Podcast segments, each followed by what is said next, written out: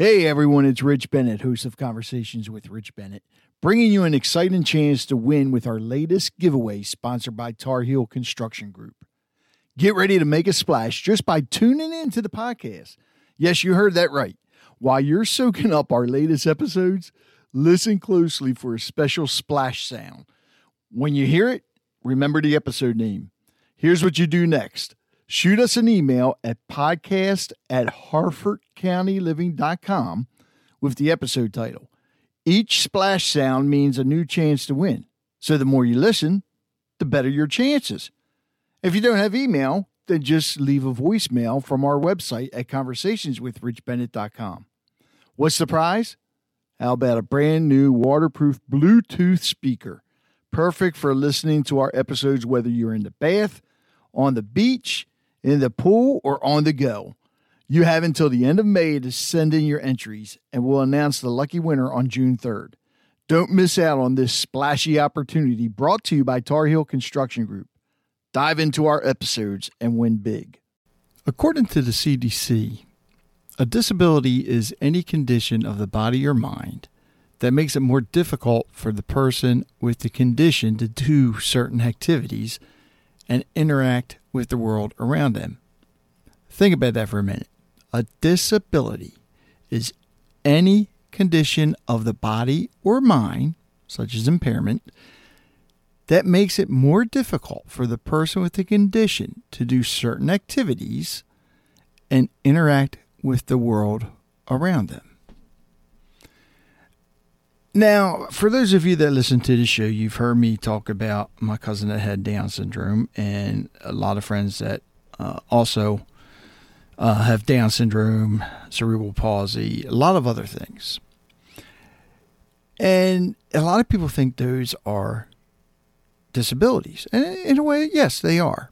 But the more and more I thought about it, especially after that definition by the CDC, don't we all have disabilities? I mean, you think about, all right, what about if you go out drinking? You get drunk. It's making it more difficult for you to, you know, do certain activities. Or if you just have a case of total rage, you know, people don't want to be around you. They don't want to do things with you. So, the way I look at it, we all have disabilities. And a lot of these people, God, especially with Down syndrome and cerebral palsy, we can learn a lot from them. Because if I don't know any of you that have been to the Special Olympics or part, you know, were a hugger or whatever, but just doing that, I I learned a lot. And to me, the way I look at it, nobody has disabilities. We're all the same we can learn a lot from each other. Well, on this episode of Harford County Living with Rich Bennett, I had the pleasure to sit down with Sherry Nolte of the Harford Center. Stay tuned. Now, before we get started, I just want to thank everybody that uh, has reached out to me and congratulated me. For those of you that don't know, um, May was Maryland Podcast Month and there was the Maryland Podcast Awards, and I actually won for best host, and Harford County Living with Rich Bennett won for the best podcast of the year. So I want to thank everybody, and I especially want to thank all of my sponsors. Uh, because if it wasn't for my sponsors, I wouldn't be able to do this. And I've actually had several businesses reach out to me and ask me about sponsorship. So, just to give you an idea, I have four levels of sponsorship. Gunpowder level, which only starts at like a little over a dollar seventy a day, and that features a lot. The sponsorship has, just to give you an idea, your logo in the sponsor section of the website with a link to your website, of course, a text ad. Um, you get to share all your Facebook posts to the Harford County Living Group page. Uh, you're also featured as Business of the Week. Um, you're also a sponsor of the Harford County Living with Rich Bennett podcast. I guess I could say award winning podcast now. So, th- I mean, that's the lowest level for for what a little over a dollar seventy a day.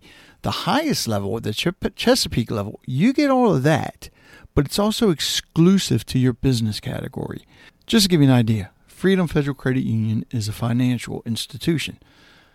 They are Chesapeake level sponsor. That means no other financial institution can be a sponsor. Uh, Tar Heel, Tar Heel Construction Group is another Chesapeake level sponsor. They are a contractor that does exterior, so it's roofing, siding, windows. That means another company that does that cannot become a sponsor. So they get everything I mentioned before, but it's also exclusive. They also get a Facebook cover photo sponsorship on our page for a month. Um, they also are featured as Business of the Week more than once, at least tw- at least twice. They get a leaderboard banner ad or a sidebar banner ad on the website. They get a sidebar portrait banner ad on the website. Um, they're a sponsor of the Harford County Living with Rich Bennett podcast at least four times. They get an ad in a monthly newsletter, a boosted social media post, a sponsored article or post on the website. Uh, they get to share their website content or articles on our website monthly. And there's just so many other extras that I throw in there. Now, all of that for only a little over $17 a day. So there you go. I mean, that's that's the lowest and the highest, and then there's ones in between. So if you want to become a sponsor of Harford County Living, which also includes the podcast Harford County Living with Rich Bennett, just contact me. Email me at rbennett, that's B E N N E T T, at harfordcountyliving.com.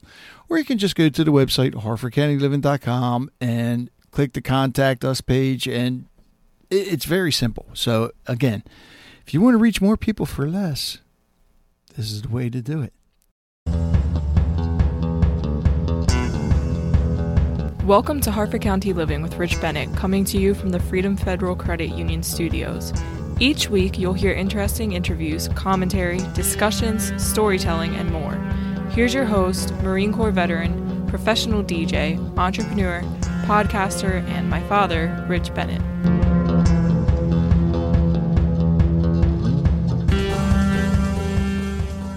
Like to welcome everybody to Harford County Living with Rich Bennett.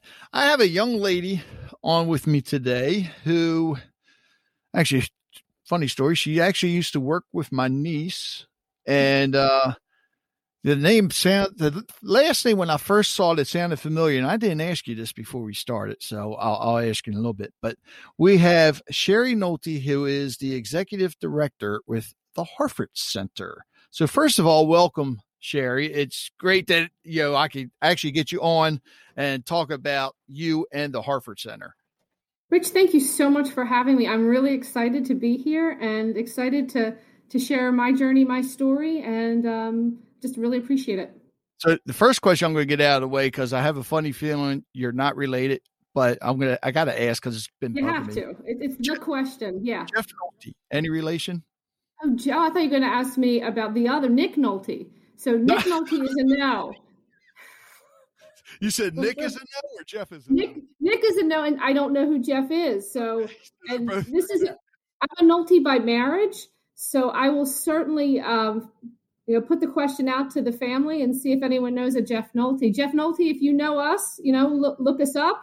We're a small family and, and our, you know, open door here. You know what? Wouldn't that be something that all of a sudden you get a phone call from Nick Nolte? You say, wait a minute no, we are related, aren't we? yeah, and he's going to be asking me for money or something. So now maybe we should yeah. cut, cut, that part out. So Sherry, um, God, you've been in the nonprofit world for a while. So tell everybody how you decide about yourself and how you decide to get into the nonprofit world. Yeah, absolutely. So um, I have been in the nonprofit world probably for this is going to date me a lot. Um, over 25 years. So, so since I, you were born. Yeah, exactly. I just right right out of kindergarten, yeah. I went right into the nonprofit world. So I appreciate your saying that. My, um, um, so I I knew from very early on, probably since the time I was born, I wanted I was a helper. I was born as a helper, and I wanted to do something um, to give back. So I got my bachelor's degree in psychology from uh, Towson was state then, now Towson University, which again dates me, and went on to pursue my master's degree at University of Maryland in social work, and had no idea of the doors it would open for me. Um, first job, Catholic Charities took a risk on me, and I stayed there for 18 years. I worked in child welfare. I worked uh, overseeing all of their out of home placements. So I did foster care detention diversion, mobile crisis. Um, um, so my, my background really is in child welfare and trauma based services. What was that and detention? What? Detention diversion. Actually, that's an interesting story, a Harford County story that started with um, a local judge, Judge Carr. Oh, yeah. And yeah, yeah. So Judge Carr is certainly a champion of Harford mm-hmm. of Harford County. When Judge Carr sees a need, he finds someone to fill it. And basically, he was seeing youth after youth after youth um, getting into trouble in Harford County, right. mainly around parental supervision issues.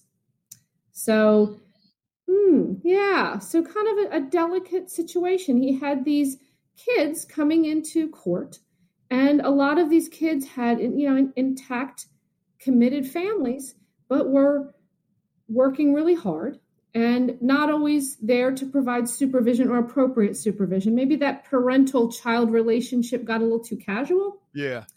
Yeah. So kids were not getting the structure that, that particularly teenagers need. Right.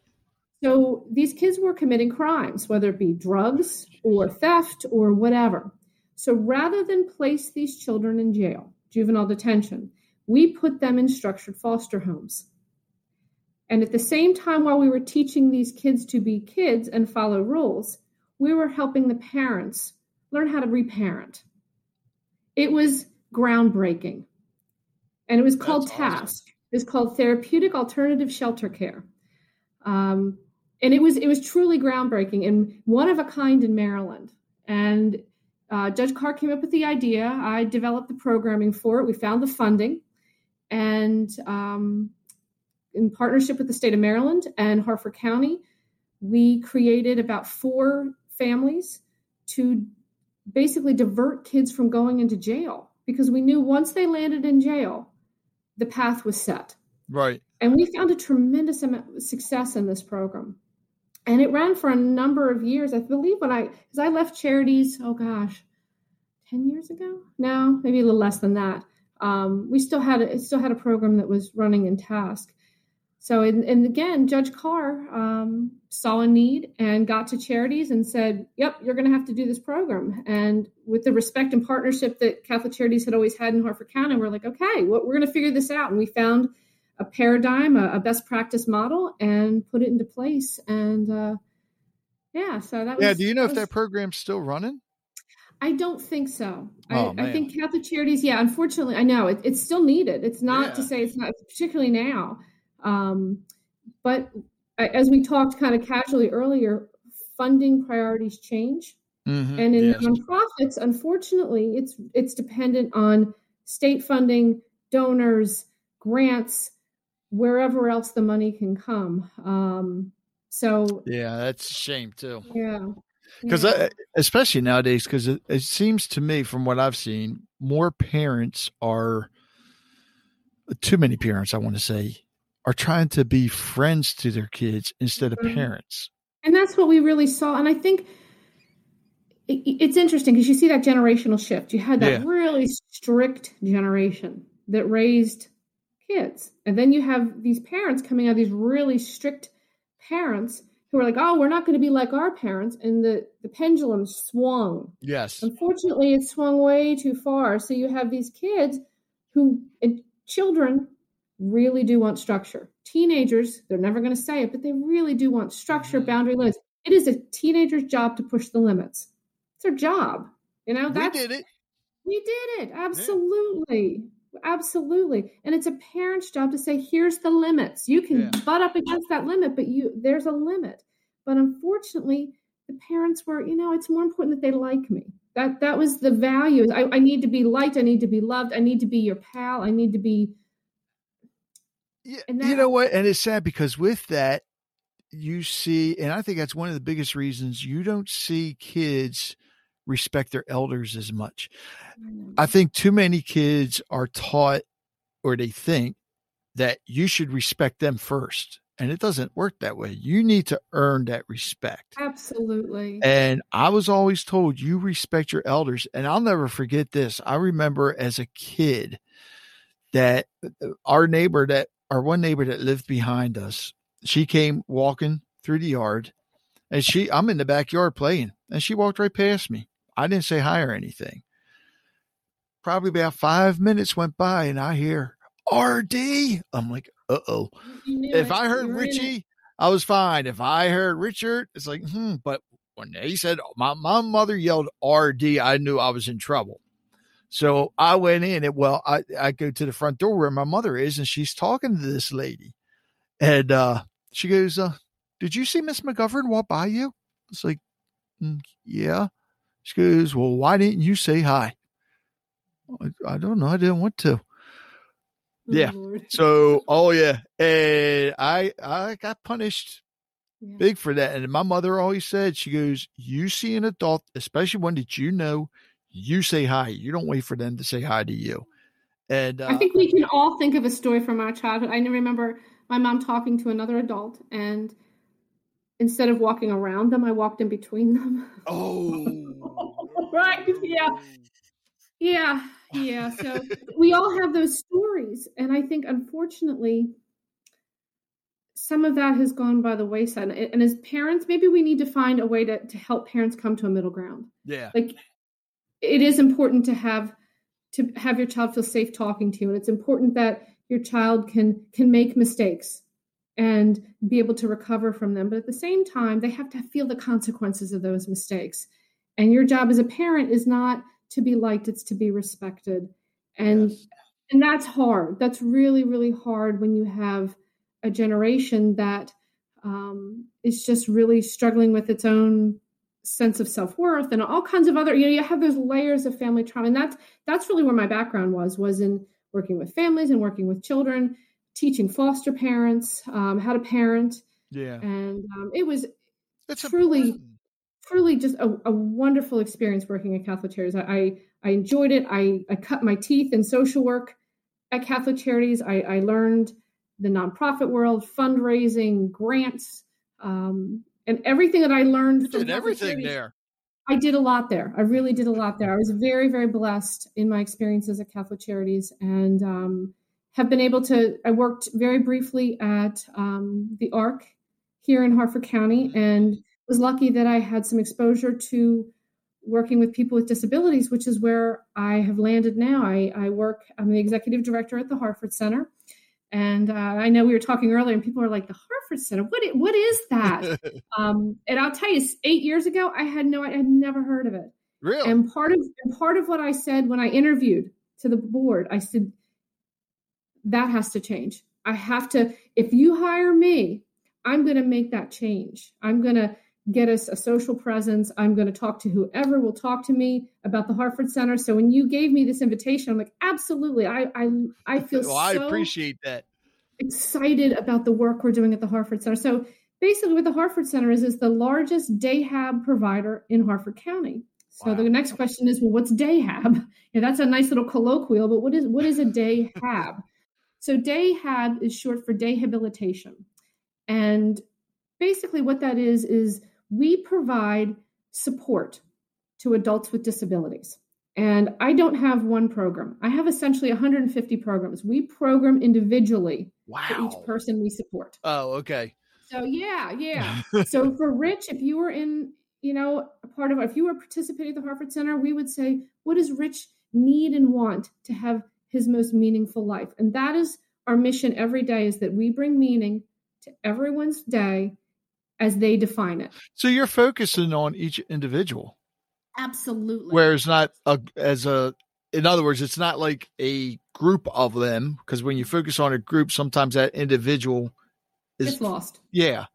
That's that's great though. That's great. That, it's, it's like a very that. unique perspective, and it really is the focus of working with adults with disabilities. So we mm-hmm. have the other thing that makes the Harford Center so unique. Well, a couple things. One is we are only providing care during the day. We don't do any residential care. So we are focused on one thing and doing it well. Right. So instead of providing a lot of different, you know, services, we're just doing day hab and supported employment. So during the day, people come to us. We pick them up. We have a fleet of um, over 20 vehicles. We pick Wow. people up in the community. Some people go right from their homes to their jobs. Some people go right from their homes to um, other places to, to live their best lives, whether it be you know their church or volunteer work or to a social activity. Some come to our locations because we have two sites, one in Havre Grace and one up in Street, Maryland. Um, and then we provide programming to help people lead their best lives, increase their skills. Um, a lot of people need care, total care. So, one thing that makes us unique, Rich, is that the Harford Center provides day services to people who are incredibly medically dependent and medically needy. Yeah. So most most of our staff are licensed um, med techs. So we have people that we have to do tube feedings on and require all kinds of um, one-on-one. So one staff to one participant support. So it's it's a very intensive service that I think people don't even know that Harford County is providing. How big's the staff that you have? Before COVID, a lot bigger. Well, yeah. yeah. Um, it was about 80 staff. So Really? um, yeah, we're we're a, a mid-size nonprofit organization that is probably one of Harford County's most hidden treasures. I think. I mean, I, and Yeah. I'm I'm biased, and I understand that. Um, but we're providing such incredible quality of life supports. Well, and actually, you mentioned COVID. How how has COVID affected, uh, you know, Harford, the Harford Center, and the staff? Because obviously, you don't have eighty people on staff Yeah. now, right? No. Well, I think a couple things we're really proud of. One, we never closed. So Right. That's we're good. one of thir- we're one of 13 day habs in Maryland that was able to stay open. And we did that because of the I know and, and yeah, and there's a lot of I know. So we did that because of the partnerships we have developed at the Harford Center. And that's really important to me is that you you can't operate in a bubble. You have Yeah. to reach out to people, even people who are doing the same things you are, in order to form coalitions and partnerships and support groups. So we reached out to the residential programs where our folks lived and said, "Hey, I've got staff. Can you use our staff? Let us provide day hab in the homes. The programming we did in the center, let us bring it to your homes so my staff can stay employed and people have some continuity." right. And a lot of the providers were like, "Absolutely, absolutely. That's let's great. let's make." And there was nothing that existed like this. Like, how could we use your staff? I mean, that's you all that territorial stuff that normally exists between businesses Yeah. all that melted and it was just that is just so harford county you know that Yeah. is just yeah you know what i'm saying that is just so harford county where small town let's come together let's make this work we also provided supports in families homes which we had never done where we took staff and we said okay let us come to your home you have to you know do what you need to do virtually and work let us provide care to your loved one some families were like okay and some were like eh and that's okay yeah. and then for a group of people, we did virtual supports, people who were um, a little, and I hate the term high functioning because then there's low functioning. And I think we're all functioning on different days in different Right. places, truly. I mean, today might be a low functioning day for me. I don't know. We'll see how this podcast goes. Um, you decide that later, Rich. I don't know. Um, but people who are more apt to use technology. So we do two shows a day and and they're high energy um, you know little clips so we have one of our we call it the, the dawn and ed show and they these two staff were innovators they created this show that truly could be on any television set anywhere. It has little clips so they take tours of the world and they do a book reading every day and they do a cooking with dawn and it's all these little small segments which are perfect for attention spans for people with intellectual disabilities.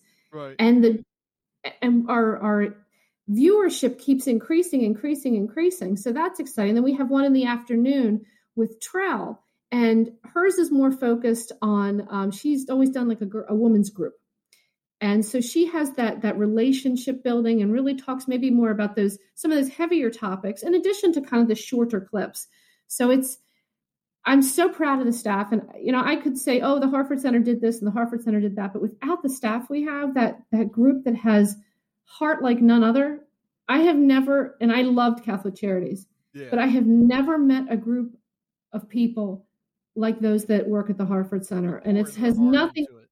oh my Lord, they're just in, the, intuitively have the ability to connect and care for people. And it's not about, because you're a nonprofit, it's not about the money. No. You're doing this for whatever your personal mission is, your your personal give back to the world, and uh, they're incredible. I, I that's awesome. Now these two shows, where are these on YouTube or something? Well, they're so they're on Zoom. A link goes out, oh, which okay. is on our website. Yeah, so it's on the the if you Google harfordcenter.org, our website will come up, and our links are posted there, and people can tune into the to the show. And uh, Rich, if you're ever bored at 10 or 3, Monday through Friday, uh, check them out. I think it would be so cool to see somebody um, with headphones on and microphone, and you could be a star. I mean, you would you would be a star. So, uh, well, actually, when you're sitting there talking about that, I was sitting there thinking because one of the things that I would love to do, and I, I remember doing this um, God, at John Archer School, we used mm. to there they had a spring dance, and I would help DJ it. And one of the students, who is actually an alumni, would help me. Oh. And to do that, it was just it, was it's, it's rewarding, but to have some of the, the people on a podcast and just talk about you know what they've gotten out of the Harford Center or even about them. I think that would number one give more exposure to the Harford Center. Mm-hmm. Absolutely. And if people hear the stories about people that are going through it, I think that makes a big difference too. I agree. I absolutely agree. And I think it also provides a level of education. Yes. I had one of, I'll tell you a story. I won't name who the funder was, but I have, we have, the Harford Center has been very blessed with uh, a lot of funders, people who mm-hmm are willing to give personal money, foundation money, et cetera, to the Harford Center. You know, it's never enough. So, I mean, if anyone out there, ha- you know, it's we're nonprofit, so we're we're always kind of filling that gap. Um, but this this woman walked through and and st- I saw her in the hallway, and I went out. I said, "Are you okay?" And she was crying and said, "She's like, oh, I just feel so sad for people." And I said, "Well, I said, let me let me try to reframe it just a minute, if if you if you don't mind, respectfully." And I said, every morning when I wake up or you wake up, we have to think about, oh gosh, did we pay the electric bill? Do I have gas in my car to get to work? What am I going to wear? What am I going to make for dinner? Oh gosh, you know, what was it that I had to do that that I forgot over the week? And all of these things, and that's generally in the first 10 seconds before you even put your feet on the floor in the morning. Right. Right. I mean, that's that's my experience. Maybe maybe I'm unique. Um, but the folks at the Harford Center, a lot of that that stuff, that noise isn't there and they come to the Harford Center and their days are just filled with joy. you know, they're they're and we're there for them. Like, what do you want to do today? Do you want to go to the movies? Do you want to go bowling? What you know, you don't want to do any. You just want to chill in your lounge chair today. All right, we'll put on some right. 70s music and we'll just dance the day away. Whatever whatever brings joy to your heart. And this reframe for her, I said, you know, we have all this external pressure. That doesn't necessarily exist. Yes, the physical stuff is there. Yes, the sometimes the struggle for um, articulation is there or whatever the personal struggle is but some of that external stuff that we struggle with isn't there. And how nice would it be for a day or two to shut that down? And we can't. We never that yeah. will never happen. That will never happen. So it's it's a perspective thing. And i said please don't don't spend time on pity. It's it doesn't help anybody. It's not helping them just like you wouldn't want to be pitied. Mm-mm. people don't want pity. Instead how about respect?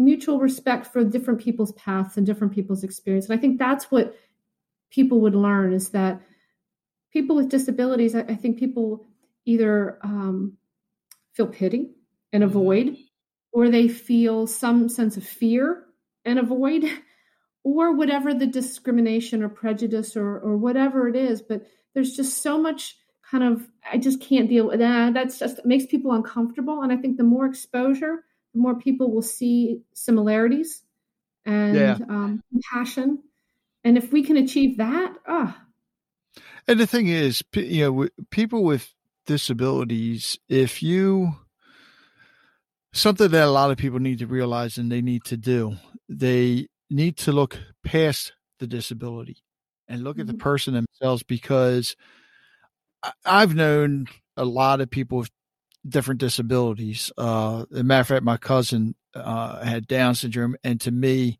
and I've said this before, previous podcast, the most beautiful smile I have ever seen is from somebody that has Down syndrome. It doesn't matter who it is. If they have Down syndrome, when they smile, it's just something about it. It, it, it reflects it. it. It just, um, yeah, it's uh, it's hard to explain. You but just you, you, feel you feel kind of that, that joy and that just exuberance and yes. the ability to be in the moment. Yes, but everybody I've met that has some type of disability, I've always talked to them and you know just look past the disability, and some of the most amazing people I have ever met. You know, one guy guy could play the piano like you would thought he was Liberace or something the way he played. He, just awesome, but could not talk that well. Yeah. Mm-hmm. Um. Then again, I I mean I've seen, uh, uh God, other people that actually was I'll never forget, uh, the one guy who had downs, and um, man, he embarrassed me because excuse me I'm getting choked up here. Uh, this is back in the. This oh, is when I, I was. I still get it. This is when I was in the Marine Corps, and I met this uh, guy uh, actually at the gym, and uh, man, he made me and my buddy, and my buddy always lifted for you know to get bulked up. Mm-hmm. I just did it for the cardio, but this guy with Down syndrome, you would have thought that he was. I I can't even remember how much he bench pressed, but he made us look like we could even lift a dumbbell. I mean, it's just amazing. It's just so humbling because you have this preset idea in your mind of people with disabilities. Yes. And then to have and to have, to be open to having that change, that's exciting, you know. Oh. And if if we can provide opportunities for people to have those kinds of insights, Rich, it does expand your your world so much from what you thought to yeah. And that's if we can do that and if you're willing to to talk with some of the folks that participate at the harford center i think they would they all everyone has a story. And you know i yes. think also everyone has a disability in some ways. Just some are you know people have you know mental illness and diabetes and high blood pressure and um, whatever whatever their challenge is. Some are mm-hmm. just more visual than others. Yeah. And but if we're honest with one another, you know, we all have those low functioning days. We all have those things in our lives that are are hurdles for us that maybe just aren't as visible. So I think that would be extraordinary. Well, let me ask you this because with the Harford Center, volunteers. Well, of course, I know now with COVID is kind of hard, but let's say once we get past this and Absolutely. Everything gets back to the new normal. Are you look do you guys look for volunteers? Always, always, always, always. And we've been very lucky that we've had some partnerships. Harford Mutual mm. has sent oh, out yes. a group. Um, they're amazing. Absolutely. Yeah. And and their philosophy of giving back to the community is is just un, un, unparalleled. Um, yeah. We've also had Freedom Federal has come out Love and them. done. I know there's such a great group. Harford County Government sends yeah. a group every year. Uh, in addition, that we have people that have just so we had a, a, Boy Scout this year who needed to do a project, and so he created a communication book. Couldn't come in during COVID, so he created a book where he cut pictures out and took them from uh, a computer and created like a, a picture book for people to communicate with. That was huge because then someone could take that book out in the community and say, where do you want to go to dinner or lunch today? And they right. can open it. There's McDonald's, there's Burger King, there's, you know, Red Robin, and just point. Great idea. Huge. We also have people during, you know, normal times come in and just help because when we're supporting people who are particularly people who are in wheelchairs, you can't have one staff support two people who are in wheelchairs because you, you just can't safely assist people. Yeah. two at a time. So we can always use help with people just so we can get into the community so that people have unique and individualized experiences. And as much as I say we do one-on-one supports, there's also funding limitations. We can only provide the supports to the level of our funding. So the more volunteers we have, the more we're able to do more individualized um, you know community outings and not that right. a volunteer would take someone by themselves but you know with another group we could certainly have a better experience. Uh, so yes absolutely. We're always looking for volunteers and they have to be 16 and up if they're not accompanied with a parent and then under 16 12 to 16 because you you don't want kids in there who are um, potentially could get hurt. Right. Um, because we do have individuals who have behavioral challenges. And again i hate to say oh i have behavior because again i have behaviors. You know if my if i don't have coffee by like 10 o'clock i'm having a behavior. I truly am. I don't so it, it's such an insulting term so i don't mean it that way. But when i say that i mean we're talking people who can get uh, physical. And yeah. we, i would and we have staff who are trained to see it coming. And basically because a lot of times behaviors communication. All, all the time behaviors communication. Right. so our staff know one how to talk to somebody in a way that behaviors won't occur. And then if they do how to keep it at a level that everyone stays safe. Because we're we don't certainly don't put any hands on anybody. We don't do any kind of um, you know restraint. All of that is so in the past. And i i think people have this idea of what supports look like to adults with disabilities.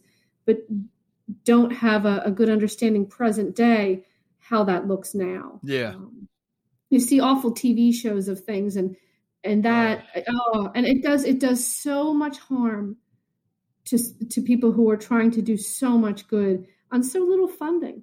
You know, we're doing our best to provide the best training for staff, um, and we you know, we do background checks and you know state, local, drug screening, right. random drug tests. We're doing everything we can to provide the highest quality of support to people.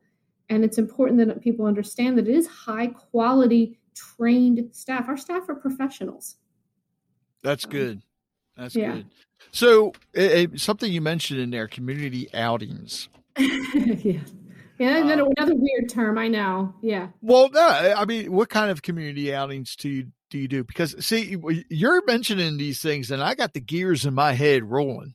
Okay, I love it. So I again, you know, I wouldn't say, "Oh, my husband and I went on a community outing." It's such a, you know, you know. So I would, I guess my my smart response would be, "Well, where do you go? You know, what do you do for fun?" So anything you do for fun is what our folks are doing. So they're going to the movies, they're going to the mall, they're uh, going to parks, having lunch, um, hanging with their friends. Uh, Mount Zion is another huge partner yeah. of ours that oh, we have. Love that place. And St. Margaret's Church. I mean, we yeah. are so lucky. And I, and I always like to give these shout outs because there's other nonprofits that we build each other up in Harford County. Yeah. And that's the story. That's the story is this network of these nonprofits who are building each other up. You know, Nonprofits, that's, that's when they work together, just makes Ooh. a bigger difference. Absolutely, absolutely. So whatever you know, we're folks are working. So we have you know people who are working all over Harford County, um, doing what they need to do to to earn a living and, and get a paycheck. In addition to people who are doing recreational and volunteer work. So you name it in Harford County, and we've probably been there. You know, we do the miniature golfing, we do, you know, the, the typical fun things, but things take funding. I can't go yeah. out every day and do something fun. So some of the things we're doing are um, social learning activities. So people are going, okay, let's say we want to build a bench. What would we need? How much money is it going to take? Let's go to Home Depot and price out those things. So it's mm-hmm. it's also learning activities. It's not just let's go and hang out at the mall for four hours and walk around. Let's let's think about a, a healthy meal. This is our budget. Let's clip some coupons and then let's learn those skills. We also have domestic. We have a domestic kitchen, which is another strange term, but so we. we I know. I, and I, even as I say these things, I'm just like, ugh. I could do better. um, but we, so we learn, you know, cooking, and um, oh. the Harford Center always smells amazing you know, everyone's always making something and bringing it around. So um, it's it's and I say this to anyone: if you're having a bad day, Rich, come to the Harford Center because you will leave with a smile on your face. You really will. It's it, sounds it's, like I'll also leave with a full belly. You could absolutely, yeah. We do make some of the best food there, yeah. And we used to do lunches. Like it was so interesting when I first started the Harford Center. We've changed so much over the last seven years. It was very um, center based, where people were were at the center, and that was really kind of where the industry was, right? And had to evolve because it people deserve better than than four sets of walls. They really do. So we were providing lunch and um, kind of like a more of a, a school based setting, and we're that's not who we are anymore. Yeah. yeah. So people bring their own lunch like you would to work. They have activities that they pick at the beginning of the week. Sometimes it changes depending on weather, depending on you know different circumstances. And then they have goals that they want to accomplish, and it is the staff's job to work with them in partnership to help accomplish those goals. So it's exciting, and we're heading into our 60th year at the Harford. Center. This is our 60th year. I was going to ask you how long has this Harford Center been? 60 years. 60 years. So this is a huge. This is our diamond anniversary year. So we have a lot of big stuff planned this year. So you're like your timing is amazing for us. Yeah, 60 years. Holy cow! So Harford Center actually started um, in a living room of, and I, you know of a I have this written down. It's Dr. and Mrs. Gerald Butler. And I looked them up. If anyone knows Dr. and Mrs. Gerald Butler in Harford County in Bel Air, please look me up. Sherry Nolte, Harford Center, because I am dying to find some of the legacy founders of the Harford Center hmm. to interview. So, Rich, if you have any connections, and they started it in their living room. So it was basically a bunch of families that had adult children with disabilities and children with disabilities. Right. And this couple provided supports during the day. Wow. And then it grew. So in 1978, um, they they stopped supporting children because children then went to schools, right. and that's kind of I, and this is a guess. I don't know when John Archer was created, but basically the Harford Center was an extension of John Archer. That a lot of folks oh. who come out of John Archer will go to the Harford Center because we're equipped to deal with people at that high end of support. Okay and that's that has been a tradition that we haven't walked away from and one of the things that when i started the harford center i met with the board and the staff and said what's important because anytime a new exec comes in you're like oh there she's going to change everything and I, I didn't want to do that. Right. I wanted to keep the good and help move us forward. And one thing they said that was so important to them is that the Harford center continued to take those people that no one else would. I know and, that, and it's heartbreaking because there, it's it's a challenging population and hard to get in the community because like I said, you ha- if someone's in a wheelchair, they really do need one staff to support them, and not the funding isn't always there. So we fundraise for that gap. Yeah, that's my goal, and that's primarily what I do. Is I I raise money. do does it seem to you that the population for people with disabilities is growing. Yeah. Yeah. Okay. And I have, have, a funny a feeling. You have a waiting list for certain types of folks, and that's yeah. that's the hardest thing is when you have to turn somebody down because we can't, we don't have the bandwidth to take care of right. everybody well. Man, you see, and I, I, I have a funny feeling that, um, and it's sad, but I, I think for years to come, it's just going to increase, especially with the opioid addiction problem and all that. And you know, there's a lot of babies that are being born or that are going to have the disabilities, and it's sad. Well, I told you in my beginning of my career, I worked in foster care. And in yeah. addition to the uh, detention diversion, we had our um, called the HOPE program, the medically fragile program, and kids that came in addicted. Oh, it's just and they grow up. Yeah. Yeah, it's and they grow up.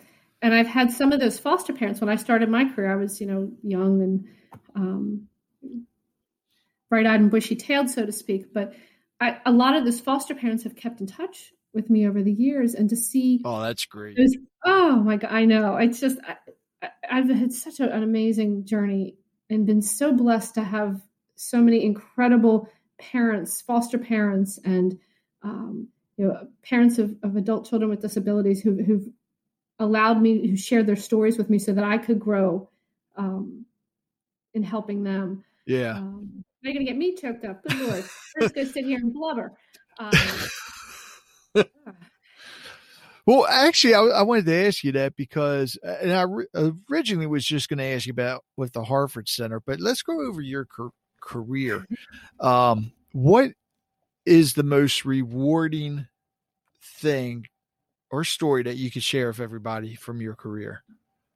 Oh my gosh. Sorry, I'm going to get you choked up again, aren't I? You really are. Um, and I, yeah, people who know me know that, that just, I, I, I love my job. I mm-hmm. love working at the Harford Center. So let me do, let me do one for the Harford Center. Okay. okay?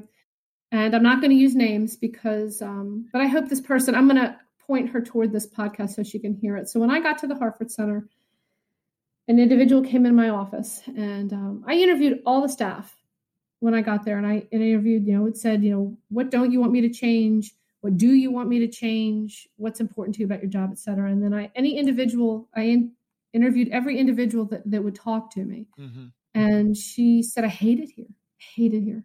What? This is one of the, um, the staff or somebody that was going there? Courts. Oh, Someone wow. we supported. Yeah, she okay. hated it there. And uh, this is when I first started. So it was probably my first month. And uh, wow. I said, I'm bored.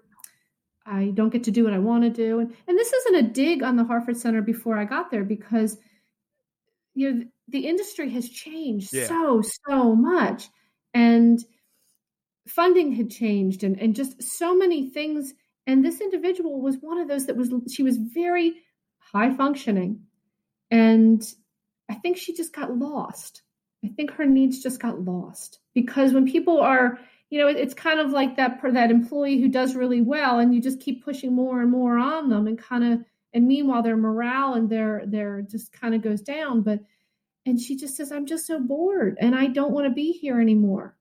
And wow. oh, it's just heartbreaking to me. And so we actually created a second program up at Highland that was for people who wanted to work or volunteer. And she was one of the, the pilots, one of my first 10 that we asked to move to the new program. And she is so doing so well that she is now a board member for us. Really? One of our board members. I know. I know. Yeah. So, and wow, has influence on the agency. It just and it, it and so we we, because the staff were able to hear her finally because she was able to be given a voice. And it wasn't anything I did, it was just a culture shift. We just had to shift the culture. Right. And, you know, once people start talking, people start listening, hopefully. Yes. And I think for at the Harford Center, that has been my most rewarding experience. And you know, over the course of my career, you know, I've been very lucky to have, you know, see some some old kids that I supported in foster care and uh, and program development. Anytime you know that you're able to create a program that changes things for the better for people, and you know, I look at the Harford Center, and we're we started as a center based site, and now we're virtually 100% community based. So every single day, not COVID, people were given an opportunity to, to, to be out in the community their choice whether they want to but every single day we gave 100% of the people an opportunity and ah, that that's, that's awesome. You know, I'm just and the staff and their their faith in the mission and the changes. I mean, it, it's like someone came in into some place and I just shook everything up and and they were so adaptive um, and just had faith that this was the right thing. And the board, the board of directors of the Harford Center are phenomenal. They're just phenomenal and have really just given me support and enough um, wide berth to kind of do some of these things. And particularly during COVID, they have been such a blessing and such a support in such a difficult and challenging and scary time. Yeah. In, in very scary time. And actually, with COVID and the people that you support, because I mean, COVID has scared everybody. So, how's that affecting the people that you guys support? So people with disabilities are dying at a disproportionate rate of COVID. And we've lost we've lost some people this year. Oh, that's um, sad. God. Yeah, because unfortunately, you know, Rich, if heaven forbid you get sick and you have to go get oxygen, an oxygen yeah. mask. You know, your wife can say, Rich, it's for your best interest. Keep the mask on. But imagine, you know, someone with autism where textiles and things that feel mm-hmm. weird can't tolerate. So instead of a mask, you get intubated. And once intubated, it just your your your chances just go down. And you know, also with nonverbal cues, I mean, verbally you can say, "I don't feel well. I don't feel right. Something's wrong." Right. And so there's a lot of disadvantages that people are struggling with with disabilities and communication that you and I would have the advantage of um, in medical care. Uh, so people are dying at a disproportionate rate, and and here's where I'm going to get on my soapbox, and um, hopefully I don't put my foot in my mouth. But here's here's my here's the social worker coming out of me. So you can cut this part out of the podcast if you'd like, but getting this vaccine into people's arms is critical, and yes. the people we support are one B. They can't get the vaccine yet. Now, people who live in residential are able to schedule clinics, but people who live in their families who go to day habs haven't been able to get this vaccine. So I've been to anyone who will listen to me pleading and begging, please get help. The Harford Center will be a you know will be a site. Whatever I can do to facilitate it. You know, we've gotten the word out to families to sign up sign up and i know so many people are waiting i know that people are waiting for the vaccine and i don't want to say that anyone is more important than anyone else but I think we all have our little niche of, of passion. And this is where my, if anyone is out there listening, just to help me to help get those families, loved ones, their yeah. vaccine who want it. Not everyone wants it. And that's, that's choice. You know, people have a choice in that and that's fine. But if you want it and you're at a higher risk to die, get um, it. Let's get it, please. Yeah. So, um, yeah, and that's that social worker. We're, we're fierce advocates. I think that's just kind of how we're wired. Um, well, and the thing is, it, it's people don't realize. Uh, too many people out there think it's a hoax. Um, to it seriously, I mean, that's people. Too many people don't believe a lot of it. Mm-hmm. And here's the way I look at it. You know, how many of you get the flu vaccine, pneumonia vaccine, shingles? Okay. Mm-hmm. COVID is a real thing. And I've known people that didn't believe it was a real thing and then they got it and yes. they now believe it is a real thing. If if the vaccine and I know a lot of people were nervous because it's a vaccine that came out really quick. It's it's this is the quickest vaccine that's ever come out. Mm-hmm. And I think a lot of people got nervous when they hear that it's a one-time thing. But now the latest thing in the news is it may not be.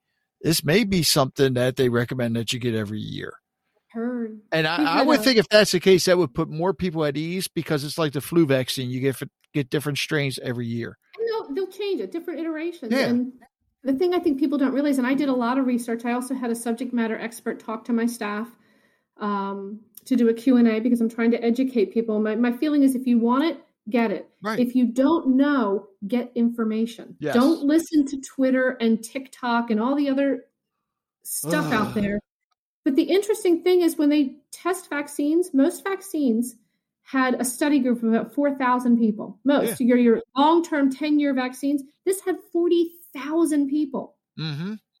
So the, the study groups were larger. Yes, the time was condensed, but we didn't have a choice in the time. I was blessed because I'm a 1A as a licensed social worker. Right. I was able to get mine. So I just had my second one. Uh, Wednesday. Okay. Uh, yeah. So, and it was, you know, I had some side effects. I mean, uh, Thursday night was was not the best night of my life, but you know what? It wasn't the worst night of my life either. People can get side effects from taking Motrin. Oh my goodness! So you know, uh, my I kept saying to myself, my body is building these little COVID soldiers, and it is gonna, you know, and it was working hard. And a day or two later, I was back to to, to normal, and uh, feeling very lucky that I was able to get it. And I certainly am going to do it because I'm I want to protect my mom is is 80 years old. And being at the Harford Center, I want to make sure that I'm protecting everyone around me. And I want to model for staff that I, you know, and for individuals and for anyone who's questioning, is it safe? Well, and then my my son is a nurse, so he he had he's had it. So uh, again, you're just trying to do the best you can. And I think the the worst side effect I've heard it, and I had the health department on talking about this Two of the people that actually got the vaccine that worked there, they said uh, they they're the only two I think that had side effects, and they said it felt like they got COVID again because they had COVID mm. before, mm-hmm. and mm-hmm. they said it felt like they got COVID again, but the symptoms weren't as bad. Okay. And now they're yeah. I mean, yeah, my night was rough. It was a rough night, but okay. It's gonna. It's it's and everybody's different. I mean, I've I've talked to people that had the flu vaccine, and they're complaining that their arm hurts for a week and they couldn't sleep. You know, um, but it, it's. I mean, look at all the. And here's what gets me on this. And I know we're we're shying away from the Harford Center for a minute, but here's the thing that gets me about this. Okay, so you have some of these people out there that say they don't want to take the vaccine, but if they have a sore back or a toothache or whatever, oh man, I need some oxycodone coding or something like that. Really? Oh, and the side effects, the long term effects of those things are just life altering. Life altering. So gets me. I I don't understand. Mm-hmm. And here's the other thing that gets me. God, damn! See, now you got me all riled up. I went, uh, went down the rabbit hole. but you know, people that complain about you know this um the COVID, they they they they want to stay safe, and they uh, uh, at both ends, even the ones that say that they don't believe it, because you know it, it, but they'll, they'll sit around, they'll turn around, they'll smoke five packs of cigarettes a day. they'll go flying down 80 miles an hour in a 30 mile per hour speed. I mean, come on, people. It's just, uh, okay. I'm sorry. I think, I think a lot of it, you know, and I, I, I got to step down. You, and I do. I absolutely hear you. And I, I think I spent the first four months of this virus feeling just that anger, so much anger. And I've tried really hard to understand where people and i think it's fear. I think people are just it genuinely they're f- afraid of whatever you know and it's for myself and, my family we were incredibly cautious. We stayed at home. We wear our masks. We didn't see family. We didn't celebrate the holidays. We did all the things. And for other people losing those connections was intolerable. And i've tried to understand their perspective as well um, and that's why when I say the vaccine is people's choice, that's fine. Make a choice, but make an educated choice. You can't make a choice based on the crap that's out there. And there's so much false information out there that go to the websites where people don't have an agenda. Yes, social media is not a good news source or research source. No, it's not. And I think you and I, and I think that's why you go to the subject matter experts, yes. like the health department you know like like you're bringing that great information out to harford county like you know what, whatever the websites are that are medically based look at the research when you find out that it was actually 40,000 people it's larger than any you know test study group for any other vaccine. I don't know if it's any other because I, haven't you know i've compared every vaccine but it, it does provide a sense of calm to say oh i didn't realize that. And that's really been my goal with the harford center staff is to say you have a choice, just like our individuals. Choice is huge. It's part of one of our pillars at the Harford Center is choice. Yeah. And I want to make sure that we have the same uh, respect and values for our staff. You have a choice, but just like the individuals that we support at the Harford Center, we want you to have a choice, but we want you to have an informed choice, an educated choice. Yeah. That's important. So that's that's my that's where I've landed. Very important. Now, uh, let me step down off my soapbox here. No, yeah, I know. I, I, you came up there with me. I'm sorry. Yeah. No, no, that no, that's okay because I think more people need to hear about that. You know, um, now I'm going to put you on the spot here, uh, and, and this this may be hard because of COVID, but five years, mm-hmm. where would you like to see the Harford Center? Oh, that's a great question. So, in five years, I want the Harford Center to be accredited as a nonprofit my goal was we were in the process of doing that prior to COVID starting. Mm-hmm. So um, that I definitely see that we'll be able to do. I would like to see us be able to be pretty much out of the building altogether, where we're going right from people's homes right into the community. So that the center really is more of um, a place that people choose versus a place that people start there. Because once people get to the center, it's a little harder to get them out. Mm-hmm. You know, it's kind of yeah. like, oh well, I just put my I just put my comfy pants on, and you know, once you get home from work, you don't feel like going back out.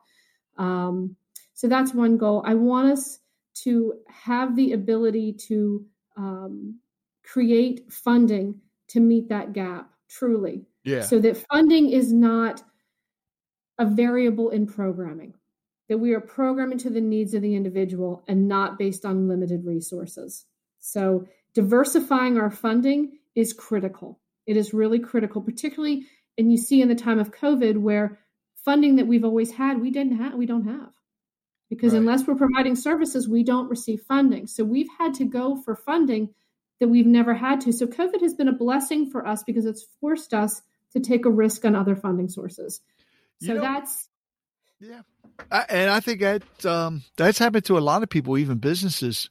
Yeah. People have to think outside the box, and I feel grateful for that experience. So in five years, um, I'd like to see the Harford Center people when I say, "Oh, I work at the Harford Center." Oh, the Harford Center. You work. Oh, that's I've heard that's a great place for supports and a great place to work. I want it to be, and I always said, you know, when someone puts their loved one in John Archer, a kindergarten, that they know of the Harford Center at that point. Yeah. And it's a choice versus the only place that will take their loved one.